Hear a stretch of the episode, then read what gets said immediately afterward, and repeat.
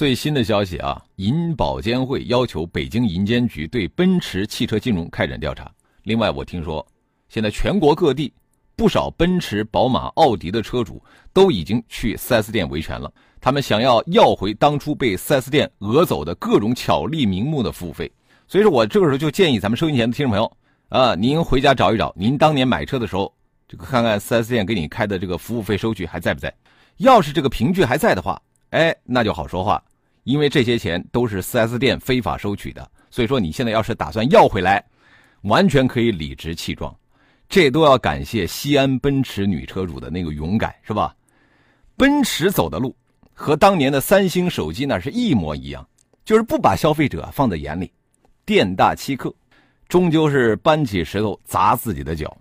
呃，正所谓墙倒是众人推，是吧？我们也乐意的推一把。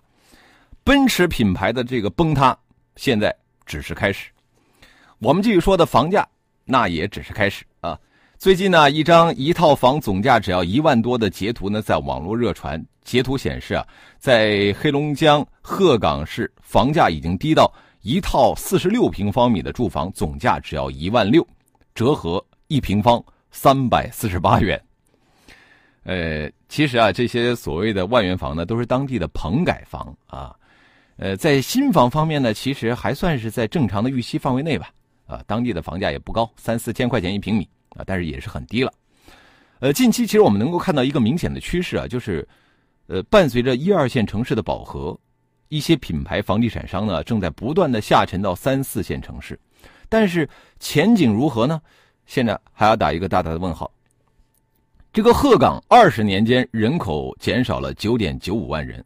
户籍人口在不断的下降，首先意味着购买力的不断下降，在收缩性城市叠加楼市消费升级的情况下，其实出现这样的万元房，那也是在意料之中的。